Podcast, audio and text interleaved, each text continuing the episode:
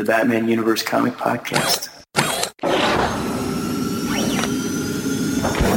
Hey, this is Scott Snyder. Hi, this is Denny O'Neil. My name is Neal Adams. This is Paul Dini. Hi, my name's Dan DiDio. This is Kevin Conroy. Hey, this is Francis Manapul. Hi, this is Jim Lee, and you're listening to the Batman Universe Comic Podcast.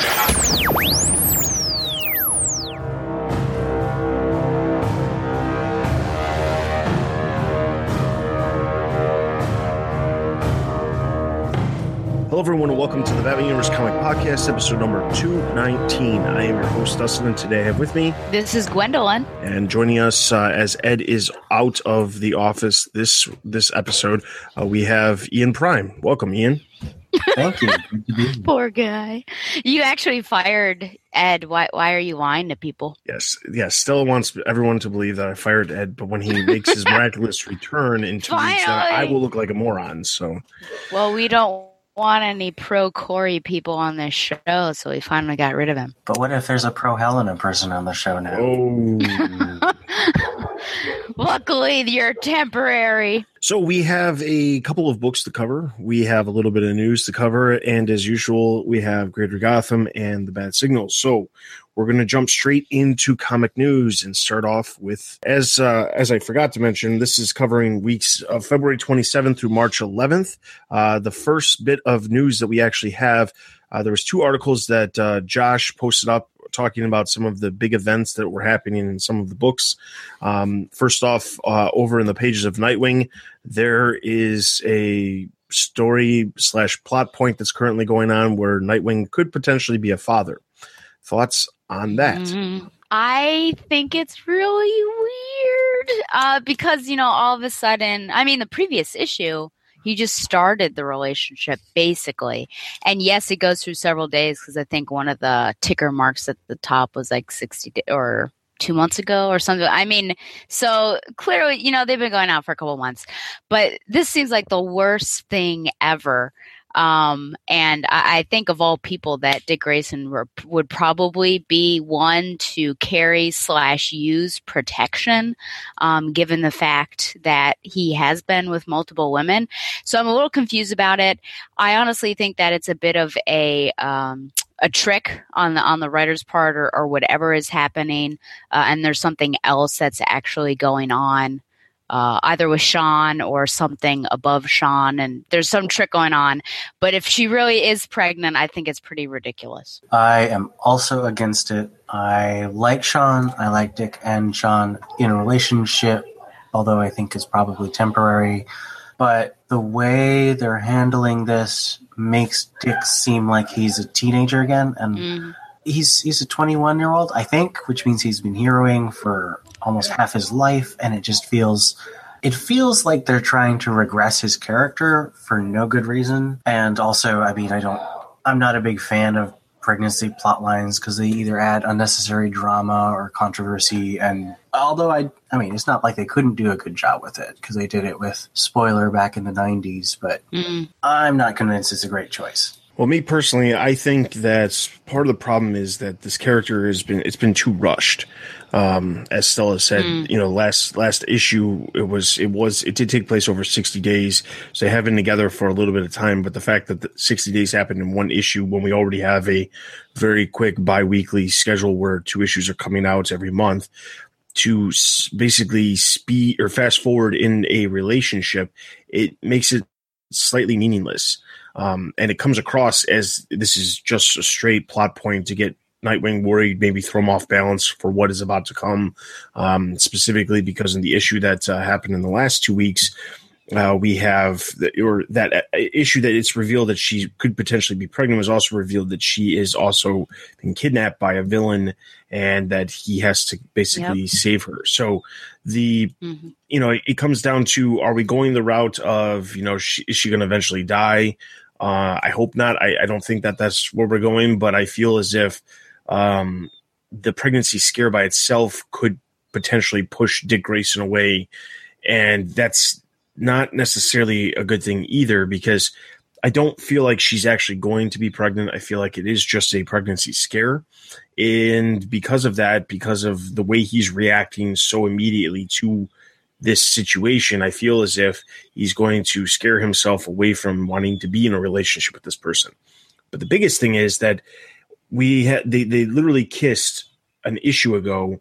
This the, the or two issues ago. The next issue they have basically two months of going out, and then the next issue they have this pregnancy scare. And like if this gradually and the relationship was naturally, you know, just progressing over the course of let's say 12 months and it was just like a back you know background subplot that was going on to hint at something to come later on fine but they weren't even together during the last story arc and that's the thing that bugs me Yeah, I agree. It just is very rushed. And even for people who like Sean, I mean, Spoiler was around for like five years before they did a pregnancy storyline with her, and that wasn't even with Tim. Yeah, so we'll wait and see. Obviously, the next, uh, as you're listening to this, the next issue of Nightwing will be out on stands, so you can check it out and see what's actually going to happen. But we'll we'll be sure to talk about it on the next episode as well. So then, uh, the other bit of news we have is so we talked about this on the last episode. We talked about uh, DC crossing over with Looney Tunes and how bat ass crazy that idea is. Uh, and then we were also talking about how Tom King had been hinting that he was writing it, and we couldn't tell if he was being sarcastic or whether or not he was actually being truthful.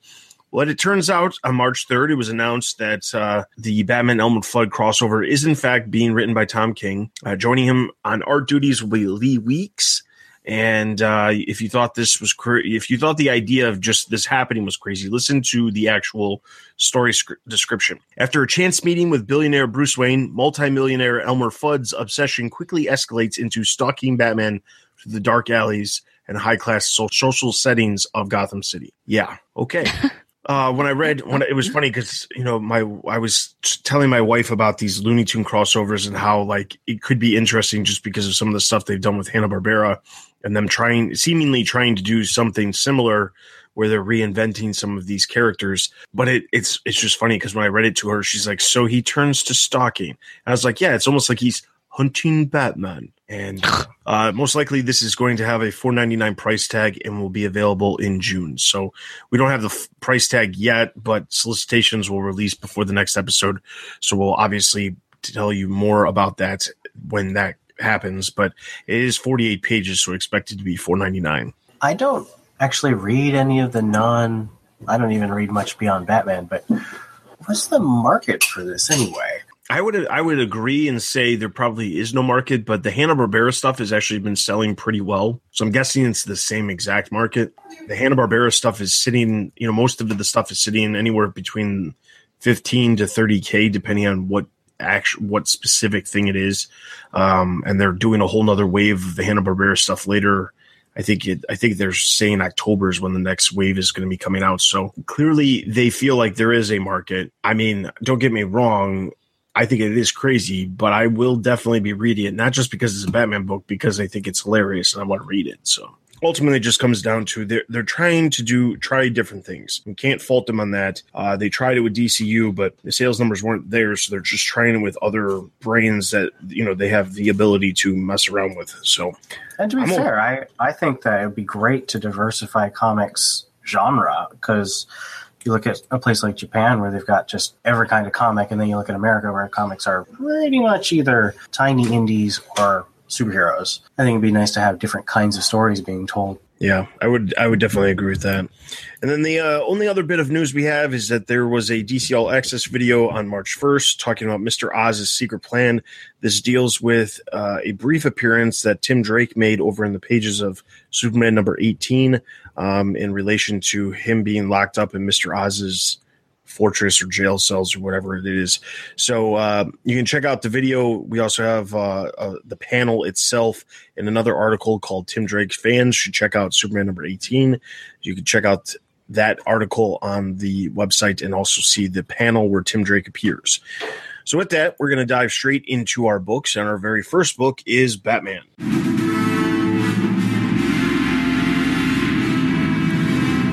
Batman number 18, I Am Bane Part 3, script by Tom King, pencils by David Finch, inks by Danny Miki, and colors by Jordie Bellaire. Well, this takes place on day four, and remember that Claire needs five days, I believe it is, of conditioning. So we can kind of assume that that's what's. And where we last left Batman in issue 17, if you recall, all of his friends are tied up, and Bane is basically demanding for the Psycho Pirate. So he gives a pretty nice deal, and he says, I'll give all of your friends back for the Psycho Pirate. And Batman says no there's a nice little narrative that basically uh, there's a side by side origin story of both Bruce Wayne and Bane. And at one point, Bane says, why did you say that name? Actually, he doesn't. But it kind of reminded me of if it were a Batman versus Bane situation, and both their parents were named Martha. Uh, so you see Batman growing up. We know that story. And Bane, if you have not read Chuck Dixon's, and I should say Graham Nolan's uh, a wonderful story, Bane Vengeance. Then he was born in Santa Prisca because his mother was locked up because they couldn't find the father who was really the person who should have been in jail. His mother was killed, and then he was sort of raised by the prison as well as different inmates, and that's where he first met him. Uh, so, meanwhile, while this backflash is going on, there's also this big fight between Batman and Bane. For the most part, Bane defeats Batman, but he keeps denying Psycho Pirate he got up at one point. And at Dana's way to basically kill all of his friends, uh, he gets a call from Catwoman, and that was all a ruse. So Catwoman was actually sent in purposefully to be tied up. So she got rid of the his three people, Trog, Zombie, and Bird. Uh, got rid of. She didn't kill them, but they are strung up. Uh, so similar to the first issue of this arc instead of I am Bane with the three Robins being hung upside down. It's I am Cat. And of course, everyone else is safe.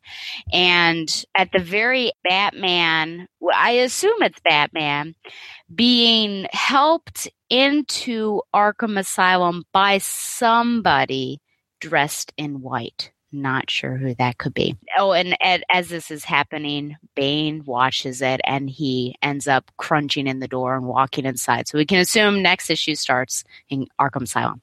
So next issue is next. No one left alive. So I'll start with this end point. Uh, who is this figure in white that helps him? Is it, you know, an easy answer? And I just could not really tell because it's pretty far off. And also, what do you think is going to be happening in Arkham Asylum? Seems kind of like a bad place potentially to have a battle royale.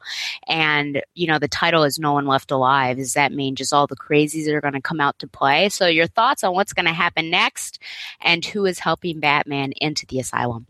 Okay, so as far as who the character in the white is, uh, assuming that you're talking about the character in the second panel on the second to last page, um, which I'm sure you are, um, I would say that it's Batman. Uh, on a digital version of the issue, if you zoom way in, there's clearly a bat cowl and a cape that's drooped over the figure.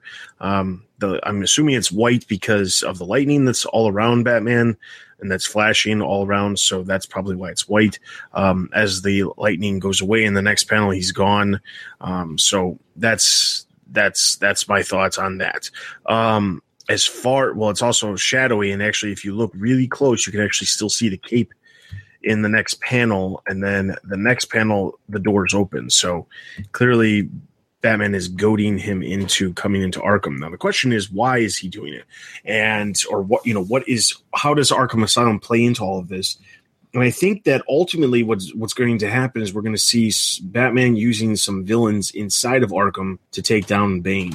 Now I don't know I don't know why villains would be helping out Batman other than maybe the idea is well Bane has used villains in the past to make him make himself a name uh, looking back on Nightfall, he broke all those villains out of out of uh, jail so that they would, you know, basically wear Batman down so that Batman would be easily taken down by Bane. Does anybody remember half the villains that were that were taken out of, um, you know, that were freed from jail by Bane? No, because the story was about Bane breaking Batman's back, so that's what people remember. So maybe there's some, you know, Batman's like, well, hey, Bane, who took credit for all of that horrible stuff that happened. He's here, and don't you want to give him some payback for taking credit for everything? That's the only thing I can think of. So that's what I'm assuming is actually going to happen. I think it's it is just uh, when you brought up Bane creating the gauntlet for Batman during Nightfall, I realized that the parallelism between Bruce and Bane is continuing in the next issue. It's not visual because you don't have the um, parallel panels that David Finch is drawing, but I really like that idea of Bane broke Bruce by forcing him to face all of his villains. Bruce is going to break Bane in the same way. And I think that would be a good good, good way to go about it. I'm thinking it might have something to do with Psycho Pirate, who happens to be there at the moment right now. Uh, so if there is a way to convince villains, because you said that there's a deal, and I feel like an easy way to make a deal with someone is to convince them emotionally. Uh, because if you remember in the previous issue, Alfred is down there right now with Claire and Psycho Pirate, uh, and all they really need is that last day. And I feel like they could manipulate him to somehow manipulate the other villains to then go against Bane. So actually using the one thing that Bane wants against him. Um, but it just seems like a really dangerous arena to be in because everyone would sort of be against you. So there's got to be a way to offer them something in exchange. Um, so yeah, I just think Psycho Pirate might be the key to all this, as he is with uh, this whole story. It seems. My other question is actually uh, what Ian was getting to to a certain extent, and it's just this narrative, this side by side narrative. I wondered how how you liked it. How did you ever see these uh, two characters as similar as they were really put to be uh, as as the writing and the the illustrate illustrations were going along. Uh, what, what, did you think about um, their backstories and, and connecting them like that? I thought it was an interesting way of doing it because I think that a lot of people we've said this multiple times before. A lot of Batman's villains are a duality of his own character. Uh, you know, Two Face is the you know what would happen if a good person goes bad. You have Joker, who's just the exact opposite of Batman, completely crazy, not thinking about plans all the time, things like that. Almost all the villains, in some way, are kind of like a mirrored bad, evil image of Batman. Um, and Bane has always just and I'm not. I don't want to say that he's always been this, but he's he's portrayed very much so as a physical match for Batman. Uh, sure, he is very smart. Uh, when you look at Bane during his during you know the the peak of his characterization in the '90s, he's portrayed as a very mentally smart person. Um, but but I don't think anybody's actually thinking Bane. Oh yes, he's a great sh- or strategist. He should uh, he he definitely be a match for Batman. Most of the time, I think people are just assuming that Bane is going to be a physical match for Batman, and that's what sets him apart from so many of the other villains uh, as part of the of Batman's rogues gallery. But I think that this actually portrays Bane in that duality that you know they are a you know they are a mirror image of each other. They're just completely different versions of each other. And you see as the issue goes on you see how like things progress and how you know just certain things can make you know completely change everything. So i think that it's really interesting that they did this. I don't know that i've ever actually viewed bane in this way. I mean if they didn't really change anything. So it's not to say that this is new. It's just connecting those dots, I think that this was done really well, and they did a good job of connecting the dots that have always really been there, but nobody probably really ever put together. Well, I think there's been a couple of reviewers and fans who are like really upset about the parallelism that Tom King is writing.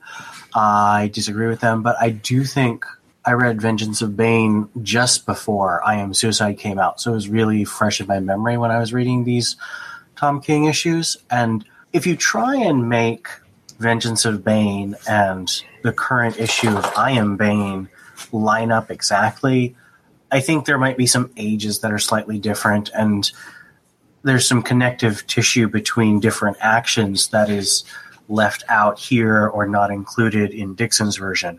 So I think that there is an amount of creation and change that Tom King is bringing, but I think that's completely acceptable given that we've had like three crises plus um, Rebirth and the New 52 between Vengeance of Bane and Rebirth, I Am Bane. I totally agree with you, Dustin. The idea of Batman's villains as being so often uh, a dark version of part of his own character. And I think that I would actually argue that Bane as seen here, is is not just a physical match; he's a match for Batman's will. Um, Batman has a will to fight against the evil that corrupts his city, and Bane also has that will. But he has a because his parents were were murdered in a prison and he was forced to grow up among criminals. His will is to rule rather than to um, to protect the innocent. You know, he wants to keep everyone safe by being in control of them. And there's there is that tendency in Batman to control his allies and control his friendships and family relationships in a very unhealthy way. So I think that seeing Bane externalize that in a political sense on Santa Prisca is brilliant on Tom King's part. I've actually seen a parallel be- between these two characters before. I had a seminar class that I was teaching uh, at the school that I teach in, and Vengeance was actually one of the stories that I did before I went to um, a little bit of Nightfall. But I ta- I liked, I really like Bane's origin, however sad it is. But it's also very much a question of you know what happens if you're an orphan but you don't have the care system that Bruce Wayne did? Because you know he had Alfred even though in this sense it seems like he's very much comforted by his mother. I think that came into focus again which is something that uh, we brought up in a previous episode and it just uh, Martha really seems to be a focus right now in this era of Batman. Why but, did you say that? you know it's just interesting. Oh yeah why'd you say that? Why did you say that? name?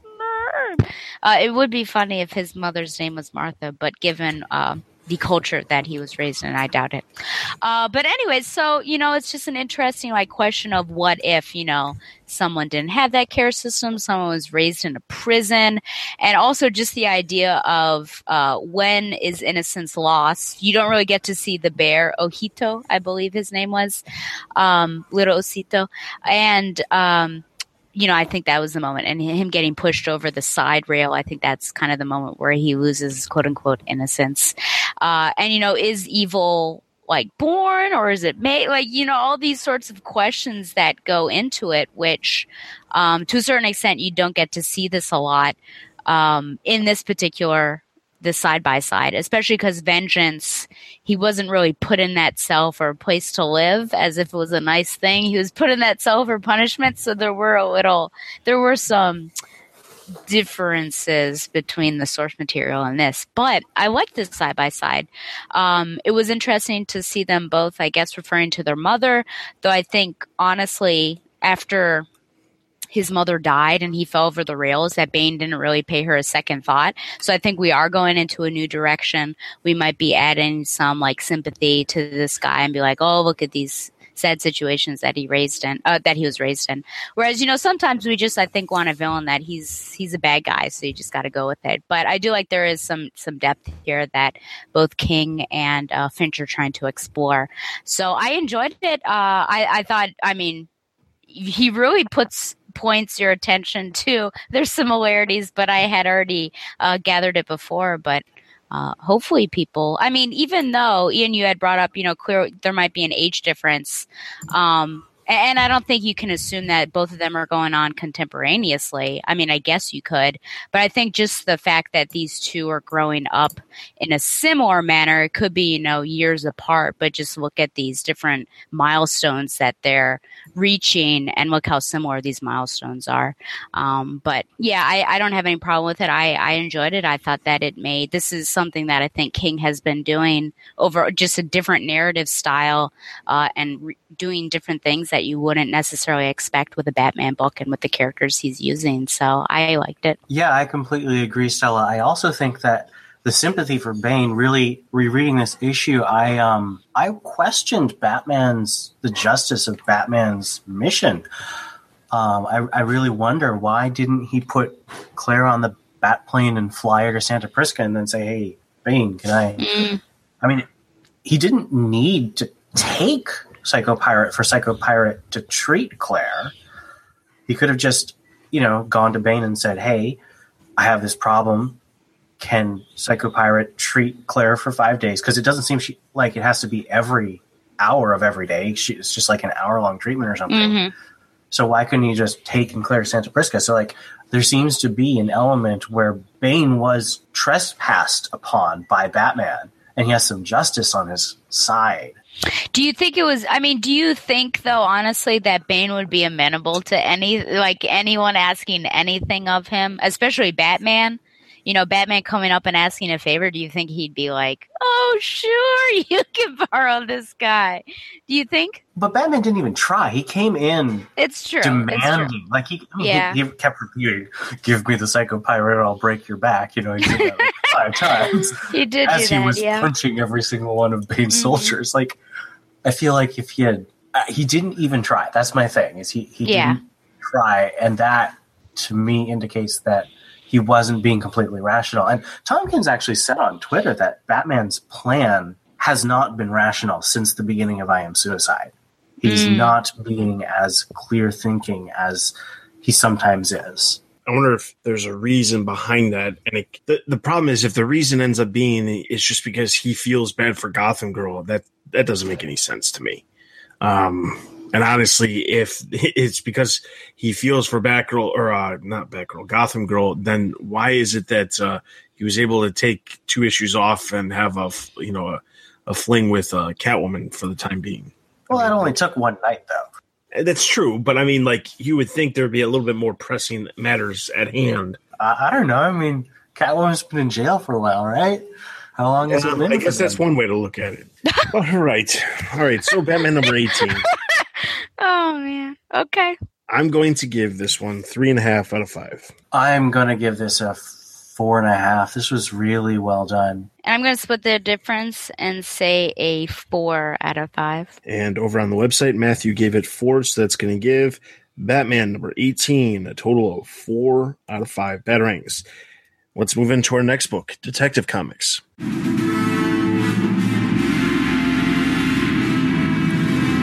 Detective Comics number 952, written by James Tynion IV, art by Christian Duce, and Fernando Blanco also helps out with the opening sequence.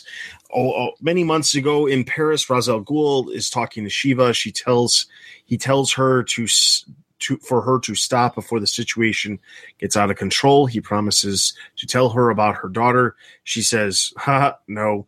Uh, Ra's cues uh, an attack, which lasts in about 10 seconds, uh, where Shiva kills every single one of them. Uh, Cass's photo burns under Shiva's feet as we cut to present Gotham. Cass and the team face Shiva's ninjas, but Cass sees Shiva watching and heads off to confront her. Batwing and Azrael both fall prey to impossible sharp katanas, and Batman orders Clayface to multiply his body to take the ninjas down, which is, he manages to do. On the rooftop, Cass surprises Shiva by sneaking up on her, and Shiva tells Cass all this is because of her. Shiva and Cass fight, and Shiva notices that Cass is seeing the lethal strikes, but she's choosing to use non-lethal methods. She disables Cassandra with a nerve strike when Orphan insists that she won't kill, and Shiva leaves saying that it would have been better for her to never know that David Cain what David Cain did with her daughter after showing that uh, she has the ability to take down Batman as well. She promises to kill all of Gotham City and then disappears. Clayface desperately tells Batman and Batwoman that the ninjas took Luke and Jean Paul as they tend to Cass. Renee tells Kate that the cops have gotten a kill order on all Batcapes, and then Duke Thomas shows up to share some intel on the colony's list of targets, all of whom have died and were placed by ninjas, who then vanished. Jacob Kane tells his daughter to get out of Gotham, but she insists that she has to stop Shiva with their only chance. Uh, he tells Kate about an attack a year ago where Shiva disabled him and uh, by stabbing him through the rib cage, tying him to a Mhm. chair and making him watch as she killed 43 of his troops viciously. He claims that Shiva is nothing but evil. Meanwhile, Cassandra is watching the entire interrogation and she says, Why her? Why her? as Batman embraces her. A couple of different things. Obviously, Shiva is a crazy badass uh, hands down. uh, I don't know that there's any way better to put that, but she basically shows that not only is she great at being a being very strategic with her planning and executing of her plan, but also the fact that she can handle her own and much much more than that uh, in a fight. She easily takes down Cassandra after Cassandra is on par with what she's doing. Like the, in the fight, they're right on the same level until Shiva realizes that she's not doing lethal moves and then decides to just take her out. But that fight lasted many more pages than Shiva and Batman, which lasted no time at all as Shiva easily takes down Batman. So the first question I have is Shiva is definitely a, force to be reckoned with. Um, the fact that, and not just because she's the, the leader of the League of Shadows, but also just because she is a beast when it comes to being able to to fight. Um, last episode, we were talking about the fighting scale, and we all put Cassandra above Batman. I think that this this by itself proves it, definitely. But uh, Shiva is crazy, crazy good. So, do you think that anybody without any superpowers, this is a crazy question, but there's not a whole lot to go on because it's very action driven in this issue. But do you think that there's anybody in the DC universe that you know of that mm-hmm. without superpowers that would be able to face Shiva in hand to hand combat and be able to potentially best her? Uh, maybe Richard Dragon. I thought of that too. That was one of the few that I actually thought of. Is it that are are you saying overall continuity or are we saying just all continuity? Because honestly, I, okay. I try to rack my brain for somebody else, and I didn't come up with a whole lot of options. So yeah, what about the sensei? That was the other one that I came, and that works within the this continuity. I think. Yeah. Um. It is interesting. uh, the fact that Ra's is, you know, at the beginning, I think that attests to Shiva here. I think, you know, when Shiva first appeared in New 52, while she may have had like a fun fight with uh, Dick Grayson, I think that's the only time I remember seeing her. It was pretty, it wasn't, I, I feel like it wasn't a respectful portrayal of her. But I feel like with this, what we've seen just in these small moments, you're like, yeah, this is the Shiva that we've been talking about. This is the Shiva that, you know, was so great in the '90s, and and uh, she popped up, and that's that's the reason why. Um, so, uh, I just that first scene, I thought, oh man, the fact that Ra's is here and he's wanting to make a deal, and you could basically take this guy down is pretty intense. I think um, Batman actually would give her more of a fight um, but he was overconfident for some reason. He thought that he'd beaten her before, and so he he went in unguarded. I think that's not that I don't think Shiva would take Batman wouldn't take Batman down, but I think that it probably would have been longer if Batman hadn't been overconfident. The the other thing that I wanted to talk about real briefly was um, we had an appearance from Duke Thomas, and we all know that I absolutely think adore that, him. Yeah, yeah, that he's a half defrosted chicken leg. Um, oh, here we go. I got to keep throwing my my my uh, Dustin yeah, Your Swan's chicken, yeah. Yeah. So anyway, so the thing is, he he popped up in this issue, and outside of the fact that I don't really like the character, the one thing that I do like about him appearing in this issue is that we're kind of incorporating the idea that there are other characters within the Batman universe, within Gotham City, that are not necessarily a part of this team, but still operate and still make sense to appear. Um, that's one thing that I've I've complained about for the longest time is that you know like Robin hasn't appeared in a main Batman story, meaning Robin Damian Wayne hasn't appeared in a Batman main story for the longest time. Sure, he appeared two issues ago in Batman but I'm just saying, like in general, they they tend to keep Damian away from everything, and it's really annoying.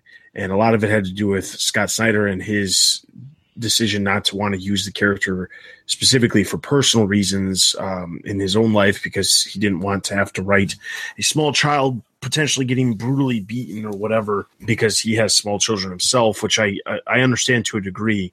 But the biggest thing is in this issue, we have Duke Thomas pop up. He he shares some intel that he has learned um, about the situation that they're currently facing, and I think that it's an interesting way to point out that there are other characters, and we've seen a variety of characters come and go.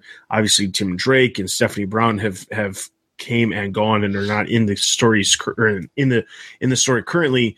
But we've also seen the addition of Batwing and Jean Paul Valley. Harper Row has made an appearance um, in the last story arc. So I mean, I think it's it's interesting that we have the ability to showcase other characters despite there being such a great group of characters already in the title.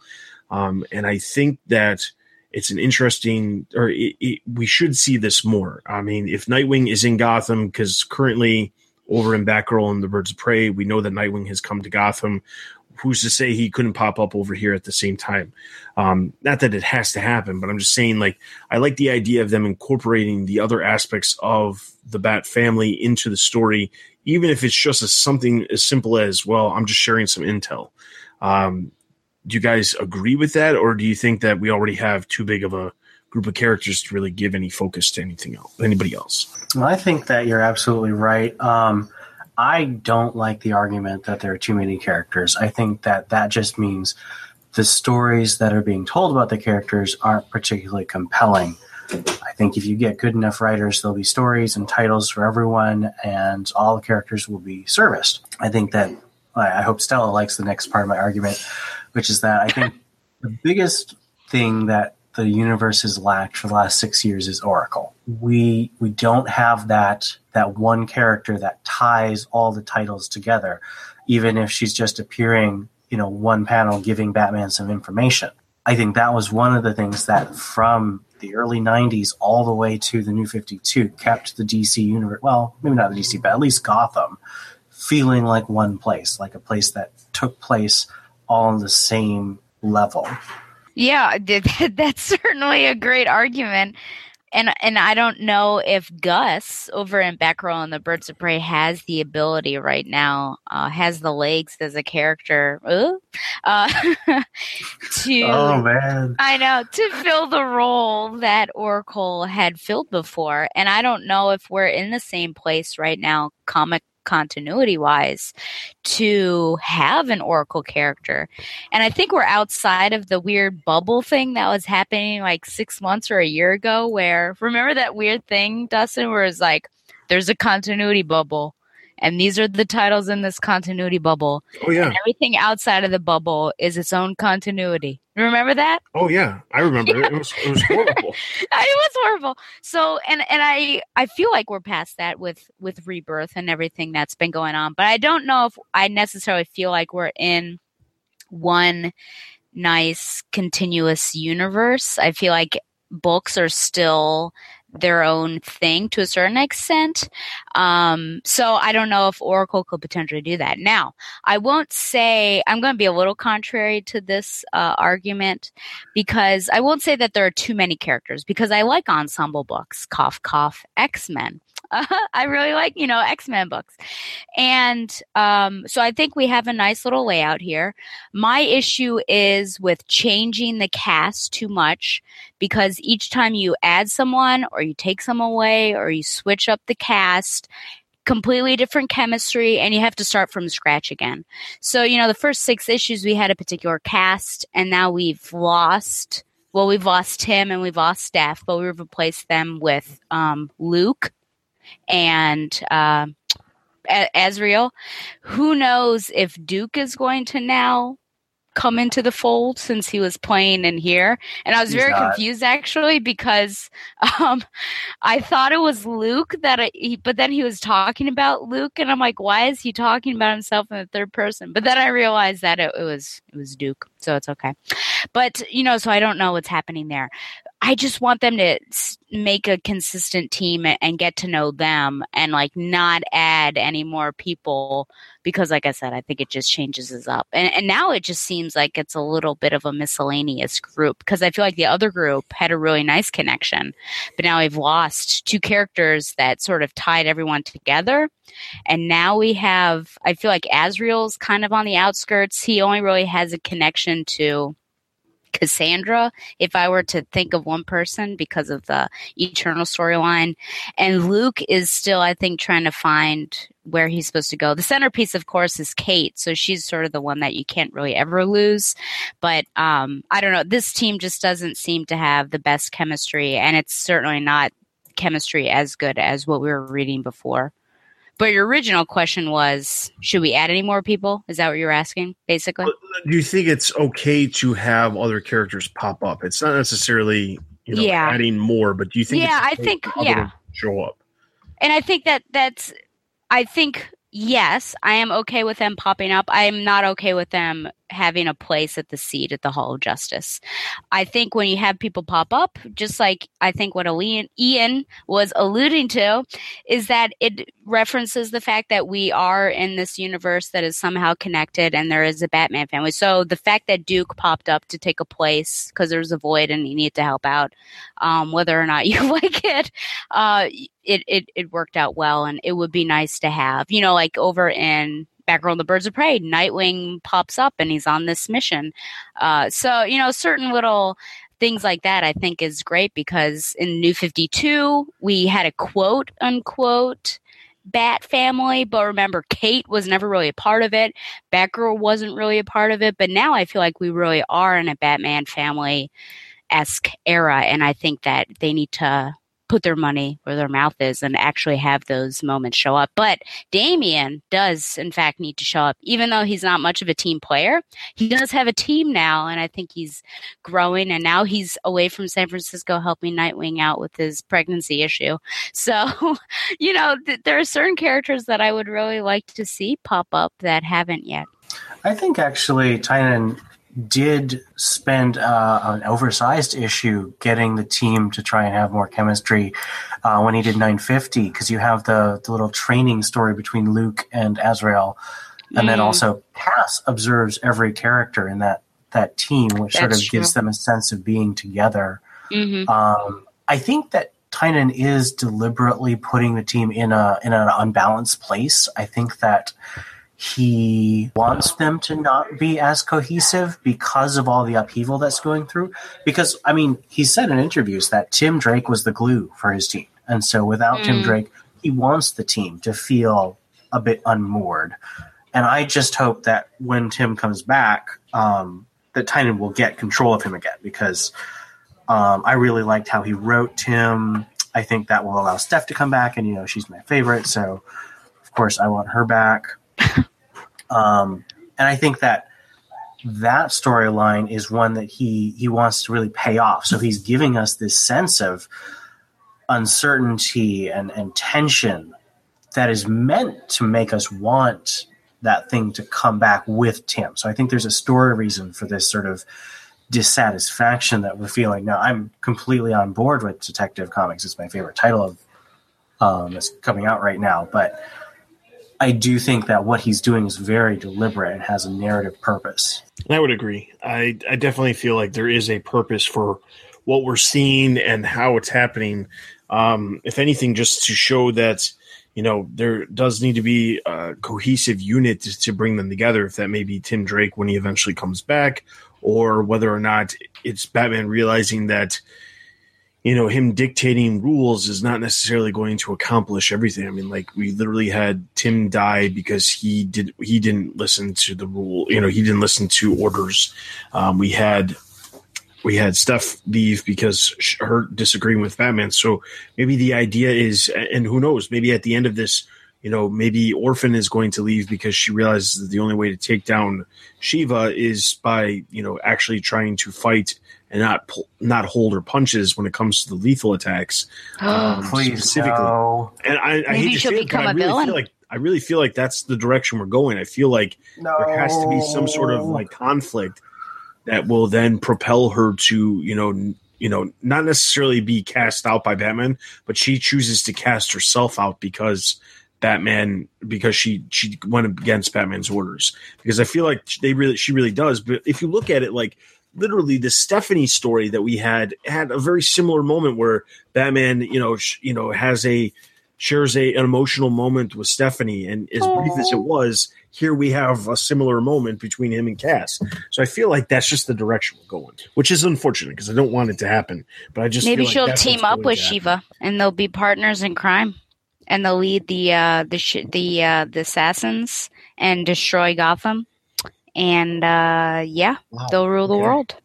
I think next They're taking this to uh, an extreme. Batman will marry Bane, and they'll have a nice little set of triplets. And only Martha Only Martha, yeah even even if they're a man still named if they're a man. It is Okay, so anyway. 2017. all right so Detective Comics I'm going to give a total four out of five Also, four out of five. Really good stuff. Four point five out of five. all right so that's going to give Detective Comics a total of four out of five batarangs. That is all of our in depth reviews. Let's jump over to the website for Greater Gotham.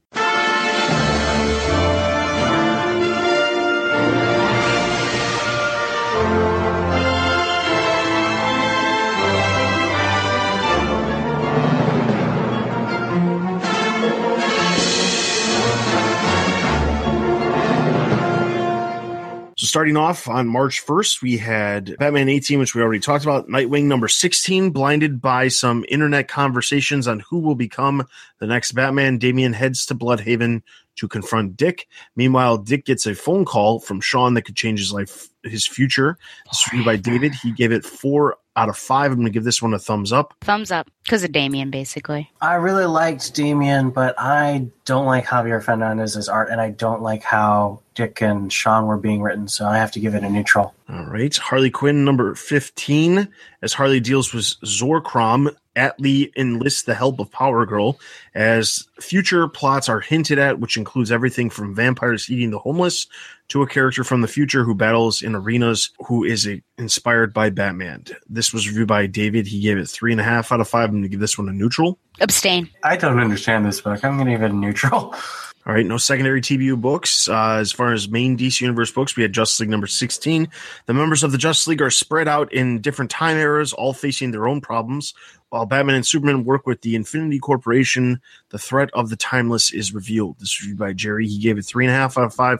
I'm going to give this one a neutral. Uh, neutral. Thumbs down. I really dislike Fernando Pasarin's art. All right, and then secondary DC Universe books, uh, DC Comics Bombshells number 23, which includes digital chapters number 67 through 69. Batwoman, Selina, Renee, and their friends meet Wonder Woman and her foe, the Baroness. We see a flashback to Lex Luthor attempting to convince Diana that Kate Kane is a threat to her allies. In the present, Diana leads an assault on the Baroness mech. Hawkgirl asks Renee how this divine technology became so corrupted, and Renee doesn't know. Her questioning leads her to believe it's from another world. Hawkgirl interfaces with the machinery to Renee's dismay and discovers her own alien origin. Uh, Injustice Ground Zero, number seven, which includes digital chapters number 13 and 14, as Harley wrestles with the idea of killing the Joker or setting him free, Superman announces the execution of Batman. Meanwhile, Deathstroke teams up with the alternate Earth Cyborg against the regime. Uh, Superman number 18, Tim Drake appears locked in one of Mr. Oz's cells as it's revealed that someone has escaped his custody. And Superpowers number 5, while Batman and the Justice League deal with a brainiac version of Superman, Darkseid arrives in Gotham City to encounter Joker, Commissioner Gordon, Robin, and Batgirl. Then moving on to March 8th, uh, main TBU books. We already talked about Detective Comics. Uh, Red Hood and the Outlaws number eight. After taking down Cornelius Stirk, Red Hood learns more about the past of Artemis and how it may affect the team. This review by Bill. You gave it three and a half out of five. I'm going to give this one a thumbs up. Thumbs up. Also, a thumbs up. Batgirl and the Birds of Prey number eight. Nightwing meets up with the birds to track down a villain, which will lead them to a showdown with a new villain called Blackbird. This is reviewed by Ian. He gave it three and a half out of five. I'm going to give this one a thumbs up. Thumbs up. I'm definitely giving this a thumbs up. Mother Panic number four. Violet tracks down someone who is making someone from her past pay. We are introduced to Pretty and hints to the future point towards Ratcatcher. This is reviewed by Jerry. He gave it three and a half out of five. I'm going to give this one a neutral. Abstain. Abstain. Gotham Academy second semester number seven. Who Amy is and how she affects Olive is revealed, which pushes Olive over the edge. This is by Jerry. Yeah. Four and a half out of five. I'm going to give this one a thumbs up. Thumbs up. I'm going to say I called it because I totally did, and also neutral. No secondary TBU books, uh, main DC Universe books. Justice League of America number two, Lord Havok's past is revealed as the Justice League of America arrive in a country torn apart by war and help the refugees. This review by Paul. He gave it three and a half out of five. I'm going to give this one a neutral. Thumbs up. Neutral. Titans number nine, as the Titans investigate the Fearsome Five's involvement with Meta Solutions, the team have yet to realize that one of their own may play a part of the villainous plan. This review by Matthew. He gave it four out of five. I'm going to give this one a neutral. Thumbs up. Thumbs down. Suicide Squad number 13 is Flag Katana. As Flag and Katana are given ultimatum by Rustam to join him in fighting corruption, the rest of the team is told by Deadshot that he killed Waller. In the second part of the story, Hack is trying to figure out who the spy on the team is when Captain Boomerang reveals himself to be the spy and kills her. This review by Corbin. He gave it two and a half out of five. I'm going to give this one a thumbs up Abstain. Thumbs down. Why are they still doing the split story on this title? because they haven't been able to catch up on the art. That's that's the only explanation. That's not a good one. It's not. It's not at all. Uh, secondary DC Universe books, Action Comics number 975. Batman make, Bat-Mite makes a brief cameo in the second story of the issue dealing with Mr. Mxyzptlk. Uh, Earth 2 Society number 22. After the apparent death of Dick Grayson in the last issue, he assumes the role of Oracle. Helena Wade. Wayne takes the mantle of Batman alongside Dick's son, John, who becomes Robin. The three of them together successfully take out the Scarecrow gang. Justice League was so Power Rangers- good. It was good. It was really good. Uh, Justice League Power Rangers number three. While the Justice League, including Batman, tried to stop an attack on Earth, reinforcements are called in, which include Batgirl and Black Canary. New Superman number three. Lex Luthor visits the Justice League of China, which includes the Batman of China and his role, his Robin Bot. And then, uh, as far as trades and hardcovers that released in the last two weeks, we have Batman 66 meets Steed and Mrs. Peel hardcover, Titans Volume 1, The Return of Wally West trade paperback, Suicide Squad Volume 1, The Black Vault trade paperback, and that is it. So, uh, if you want to learn more about the titles that we that I just mentioned, uh, we have in-depth reviews of almost everything that I just talked about over on the website. So, with that, we're going to jump into what uh, has become a overnight sensation, Monkey Watch I bet it 2017. Monkey Watch 2017.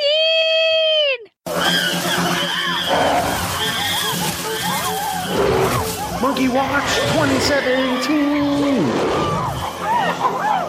All right. So, uh, real quick for all my monkey lovers out there, King Kong Yeah. is in theaters. Go see it. It's amazing.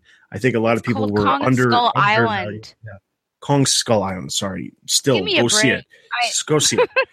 It's is is it is. Uh, I think a lot of people were underestimating how well of a story or how good the story could be, and I think uh, the box office results show that there are plenty of monkey lovers out there. So I. Uh, all you monkey lovers out there, this is for you. So Stella also has her own little tidbit of information. So go ahead. I Stella. absolutely do. I really like Teenage Mutant Ninja Turtles, the ongoing title, as well as in general, because I watch the Nick show that I know uh, Dustin also watches. And so I usually pick up the Teenage Mutant Ninja Turtles in trade. I read the story in trade, so I'm sometimes behind. But then they uh, also started this TMNT universe, which explores characters that are associated with the the turtles. Which, for the most part, it's really just been the turtles. Hob has been in a story, but in issue seven, which is entitled Metalhead 2.0.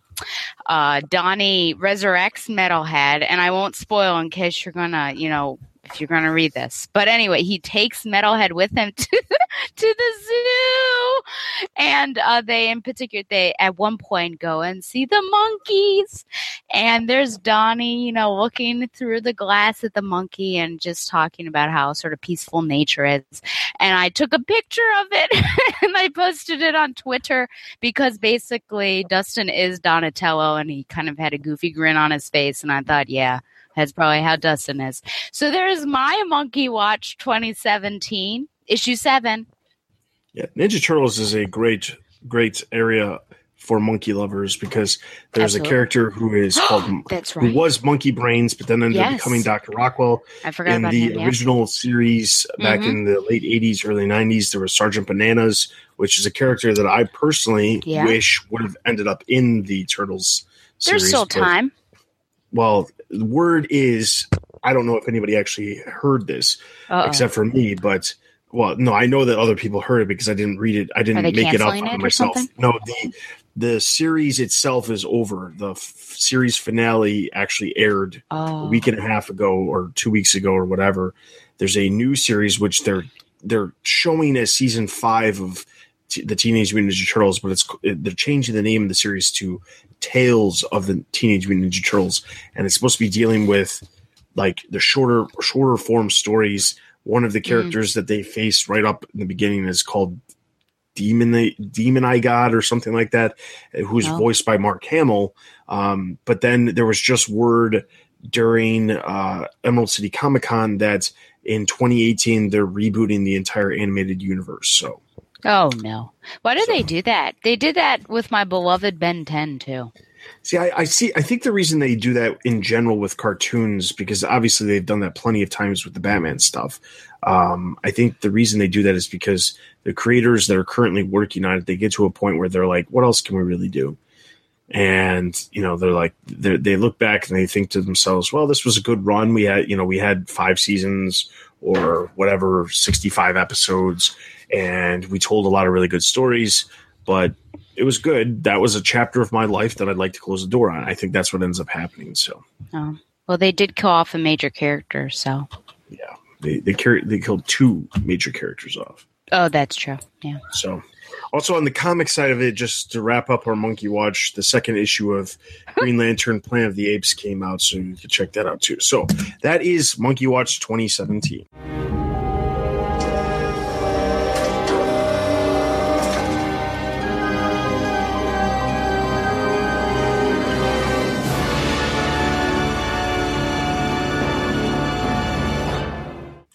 All right, so now we're going to jump into our bat signal, and the first qu- the first comment we have comes from Jerry. Another great podcast, guys. Thanks. I give it a per- I give it a perfect 5.3325 out of 7. What do you think about that, Dustin?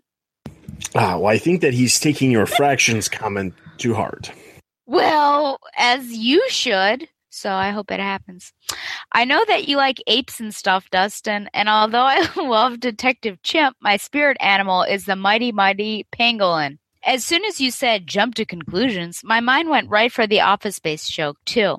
When Ed made the comment, I did a fist pump. Not sure if Ed will be pleased to have a similar sense of humor as I do, as there's a couch full of semi professional eye rollers here. Regarding your comments about Nightwing, I am not an expert on Tim Seeley's work, but from what I've seen, plotting isn't his strong point. The book has seemed weak and meandering. However, number 16 has come out since the podcast was recorded, and I just love the relationship he writes between Damian and Dick. As snarky and aggressive as the youngster is, he has great love and respect for Dick. There is a great panel where you can see Damian on his back with uh, Richard in his face giving him talking to. Great stuff. Because of his relationship with Damian, I can see Grayson as a father. It will likely cause relationship issues between the two. Right now, their dynamic is what Nightwing is about for me, not Deathwing or the Depancer. Those horse heads. Wait, the Depancer? Does he mean the Depancer. Defacer? Well, you know, to, to have a baby, you have to take said. your pants off. So I think he's talking Oh, about Sean. No. Yeah, but Batman, remember they kept the uh, the costumes on, so who knows? That was don't only Uh, the top how of the will- costume. that was what Egg called her. He called her the Depancer. Oh, okay. I guess I just try not. I try to ignore the word. Um, how will Dick take to fatherhood, and how will it affect his relationship with Damian? This is Seeley's strength. I'm sure the next podcast will be full of discussion about the new daddy.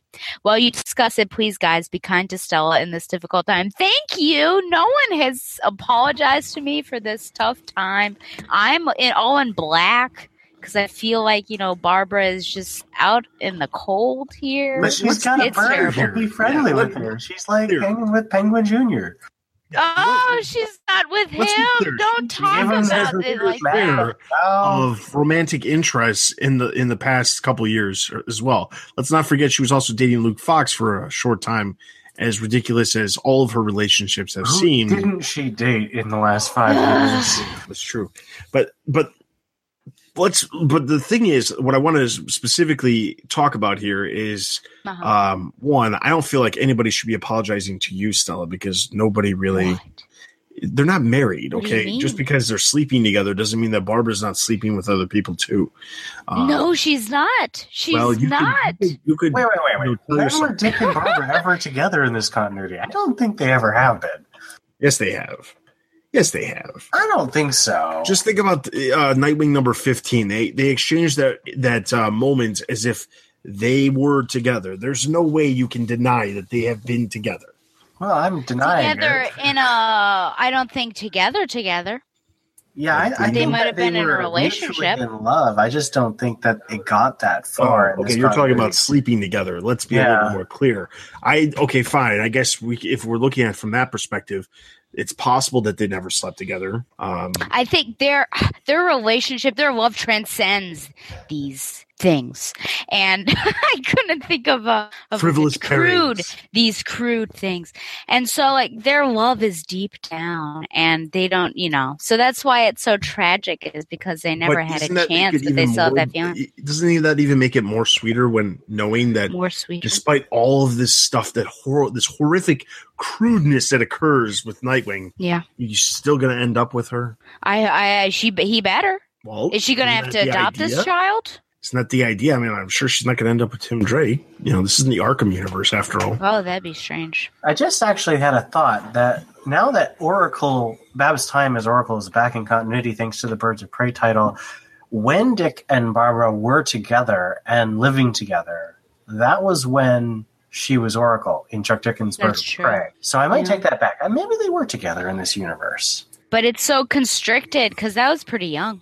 A timeline is so consider- weird at this the point. time- I yeah. don't- Because she's young, it's I hard mean, because she's her 21, life is. 21. How long? I don't even know how long the New 52 was supposed to have taken place. Scott Snyder. Well, let's just be clear and say five it, does, but it that's doesn't really make a difference as far as the timeline goes because as soon as the Watchmen thing happens, we're going to find out that they just like took five years out of everything or condensed stuff down. That's going to be the explanation. So you have to imagine as if the old timeline still exists and then something happened that just pushed things back but it's that that stuff is now you know back in existence despite being told for five years that it wasn't so i'm guessing that's what's going to happen but anyway They don't know it happened yet. that's true okay so uh, our next comment comes from ian yourself so you should probably read your own comment okay. Yes. Were it not for my faith in the Bensons, I would say that Dustin and Ed have to be kind to Stella concerning this week's Birds of Prey. But I trust them to make the story about the friendship of the birds and not about Helena and Babs fighting over Nightwing. Um, since that issue has now come out, I can confidently say that it was a very beautiful issue of friendship and that both relationships were honored, especially my girl Helena. Ugh. I personally really doubt that they're going to have Dick be a biological father, but I do hope that Seeley doesn't resolve the issue by killing Shawn off. Refrigerator sticker in one. I am not a fan of that, especially not if they chop her into tiny pieces, because that Deathwing guy looks pretty serious. That's true. Yeah. all right so the comments uh to take away from this if you don't know what we're what he's referring to in batgirl and the birds of prey why don't we enlighten listeners who may not have read batgirl and the birds of prey what exactly the And if you haven't, why haven't you, listeners? It's a great title. That's a It good is point. true. Yeah. I, I, I mean, I guess it's kind of a love triangle, but it's not. Re- I mean, No, There's a mission- no, I mean, it, it, it could have been like a an awkward situation, an awkward triangle. Um, so the Nightwing is is injured on a mission, and both Helena and well, both Huntress and Batgirl help him off. You know, out of the field, out of danger, and uh, his pants. are on and uh yes then he he's brought back to you know their their headquarters and everything and they both have different conversations because he didn't really know that helena was on the team and of course there's batgirl and everything and then there's an interesting moment between huntress well between helena and babs where helena actually said like it's clear that he loves you and then babs makes a sad face which reflected my own sadness uh, you know, that he's uh, with someone else. But it was very nice. It really is, I think, mostly about the, the friendship, as Ian attested to, because uh, Huntress was very much willing, Helena was very much willing to back off and, you know, say that you know it's it's fine. I, I think he he belongs with you, but of course that's not the situation at hand. Well, and Uh, also, but but Babs yeah. said that um, she hopes that Dick continues to have great taste in women, women, referring to the fact that she also sees that Helena and Dick had a very close relationship, even if it wasn't openly romantic. right, So I think that both characters really respect each other and each other's relationship with Dick, and that I loved it. It was great. yeah. I think there was also a butt comment in there. No, it was abs. Batgirl Oh, said, it's abs. That's what. It, back yeah, because she said, "Put your distracting." shirt back on." Yeah. So, um, I mean, there were- there was some nice little shipping moments, but just sad that it's not to be right now. You think that? I mean, you've been speculating over on Batgirl to Oracle whether they're going to have Jim find out that Babs is Batgirl, but Yeah. I'm wondering. Do you think that they're ever going to write Nightwing and Batgirl in a relationship again? I mean, they Mm. haven't. Oh gosh, it's been over 15 years since they've been in a relationship. Do you think yeah, it's been danced again? around. I don't. I, I don't think while like Dan DiDio is because Dan DiDio for some reason has like a real hang up about Dick Grayson. And Um, Stephanie and Brown and Cassandra Cain. it's just a bat family. Uh, and and I think also that whole thing where characters aren't don't deserve to be happy together, which was another Dan Dio saying, which broke up Oh, Kate and it's so Maggie. you know. So I I'm not sure if like their time is now, but at least we were given the Gail Simone like Gail Simone gave us that glimpse like how it could be potentially. Um I just got this every- issues actually here. It's a fun Yeah. little story. It is. Yeah, so I'm hopeful, but I I I don't know. It's I guess they're just really as Tom Panarese calls them sort of the Ross and Rachel like you know that they belong together, but they're going to be with these other people until they get together. And so I guess we're always going to be in this limbo of them like caring about each other but not being with each other. Um, but you know, if they ever get together, I can uh, finally I can die happy. I guess. Well, you better die soon because they'll probably break them up in a month. No. That is Do you have all. any comments, Dustin? I, I do not. I do not. Dustin, what did you think about the Huntress Dick Grayson relationship when it occurred for a hot minute during No Man's Land? What did I think of it? Um, Yes. Well, it was I, actually just before it in the miniseries. okay, so my understanding of their relationship from the perspective of when I read, read it Uh huh. was kind of like, huh, this is weird. I always thought that that that he was meant to be with Barbara. Um, I have no problem admitting that I am on Team Stella here, and Ah! that, uh, I truly pair the two of Nightwing and, uh, or I should say, Dick Grayson and Barbara Gordon together over all the other women that he have uh, been with. But um, did, what did I think of it? Like as I read in the, you know, a lot of the stuff that I read was very disconjointed and didn't make a lot of sense um, at the time. But when I read it, I was kind of just like, nah, okay. I mean, I guess in some ways it presents some story elements to focus on at some point. Maybe there could be not necessarily a love triangle, but you know, some sort of like animosity towards the idea that Helena went with uh, Dick from Barbara, but it never really panned out to be something like that. So like I, I don't really know why they chose to do it other than just to say that Dick Grayson is is is really the ultimate playboy in the DC universe where he gets with so many different women. I I mean like honestly I can't think of anybody from the Batman universe at least that has been with as many different other characters as he has that are like legitimate characters, not just like here's a random woman we're creating so that Bruce can say that he's dating her type of situation. So yeah, that's that's my thoughts. Also, just to just to be completely honest, I'm I do ship Babs and Dick. I just uh, Ah! enjoy I enjoy yanking Stella's chain about Helena, and uh, Helena is my favorite, one of my favorite characters in the DC universe. So I think that she's great. I just don't necessarily ship her with with Dick. I just don't like. I smell a new podcast. The Helena Bertinelli one. No, no, no. I'm just waiting for you to get to finally get to Gail Simone's run on Birds of Prey because that's where she really gets.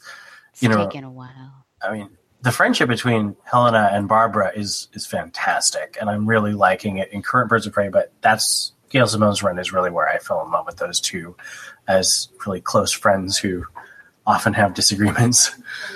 All right. So with that, that is all of our comments that we have over on the website. Now is the time of the podcast where it's that time of the month where I thank our our Patreon supporters. Uh, first Oh. off, to Lisa, Donnie, Jerry, Ian, Rob, and Ian, who all have uh, been who who all contributed to TBU this past month. Um, I also want to say that. Uh, we had two entries into the TBU raffle for the month um, at the dollar level. Um, Rob O, you are the winner for this month. So, Rob O, you have won a copy of Batman vs Superman in Oh. digital form. You will be emailed a, uh, you will receive an email from TBU giving you the access to that code. Uh, so enjoy Batman vs Superman as much as you can. So, um, I also want to point out that uh, we do have a number of uh, supporters at different levels Uh, previously, I said that the dollar level was the level that you would be able to get an entry, but given the uh, the fact that I'd like to have as many supporters as possible and not just dollar supporters. Anybody who has supported us at any level will get a entry into the raffle as well. You won't get more than one entry, despite the fact that you're contributing more because you get other uh, rewards as well. But uh, starting in this month of March, at the end of the month when everything goes through, if you are supporting at any level within uh, the reward tiers that we have to offer, you will also receive an entry in the raffle. That way, we can get more people into that raffle and then also get better prizes as well. So, uh, the only thing that you need to do for those of you who are specifically at the five, ten, and twenty-five dollar levels currently is that you need to go on to Patreon and actually update to have your shipping address because not everything is going to be a digital copy of something. So you just need to go over there and update and give your shipping address so that when you when you potentially win you have the ability to receive whatever the prize may be for the month. So with that being said thank you to our supporters. If you are not supporting us on patreon i encourage you to support us on patreon. We have all kinds of things that we'd like to try and do and produce more content and produce more avenues of content and things like that. And in order to do that, we just need to get some more support. So, uh, if you have any interest, a dollar, even if it's just a dollar per month, that goes a long ways. You'd be surprised. I mean, a dollar a month can use up or can actually pay for a good chunk of the fees that we have Ooh. to mm. actually have every single month as well. So if we could get like 50 people to donate a dollar a piece, that's 50 bucks. That's a lot of money considering our monthly goal is $150. So with that being said, please support us on Patreon. All you have to do is go to the website. There's a link in the sidebar to Patreon. If you choose not to donate on Patreon, you just want to do a one time donation, you can also do that just by simply clicking the donate button and donating through PayPal to TBU. All right. In addition to that, we are currently looking for a number of different people to help fill some vacancies and some uh, volunteer their services on the mm-hmm. website. Mm-hmm. Uh, specifically, we are looking for a video editor. We are looking for an audio editor, and we are looking for three different news writers, specifically one covering media uh, including movie, TV, and video games, one covering merchandise and one covering comics. So if you have any interest in any of those things, or you have, even if you are not necessarily able to donate your time, but you know someone who may be interested as well, please pass on our information and, and have them or yourself send an email to tbu at thebatmanuniverse.net if you're interested in filling any of those vacancies that we currently have. Um, in addition to that, please follow us on Facebook, Twitter, and YouTube for all the latest news and videos from the Batman universe. Leave us reviews on iTunes. Those are always greatly appreciated. Be sure to check out all the other podcasts that we have to offer. I failed to mention it last episode, but the latest episode of Bat Books for Beginners that released uh, just last week was actually Superman, Batman, uh, Bat, uh, Supergirl, which is the the the very well known story that ended up becoming a animated animated movie called Superman Batman Apocalypse. Um, next, our next week, while you're listening to this, the following Tuesday after this releases, Next one is going to be Robin Unmasked. So check out Bat books for beginners in just a couple days for the next episode, which will feature Robin Unmasked.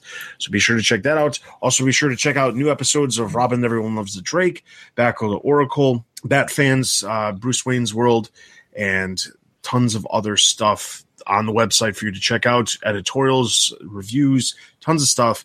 So be sure to check all that stuff out. And as always, please leave your comments on the website for this episode for us to talk about next episode. Uh, next episode will actually be in three weeks. Uh, due to the fact that there are uh, there's an extra Wednesday in the month of March, so be on the lookout for this episode or for the next episode, the beginning of April. In the meantime, enjoy the next couple weeks, and uh, yeah, so that's been the Batman Universe Comic Podcast. I appreciate Ian for filling in for Ed this time. Thanks, Ian. Sorry for not representing Snyder for you, Ed. I'm sure you'll bring it next time. I'm sure he will. With All Star coming out next next uh, episode, so so with that, that has that is everything for this episode. This is Dustin. This is Gwendolyn. This is Ian Prime, and you've been listening to the Batman Universe Comic Podcast. We'll see you guys in three weeks.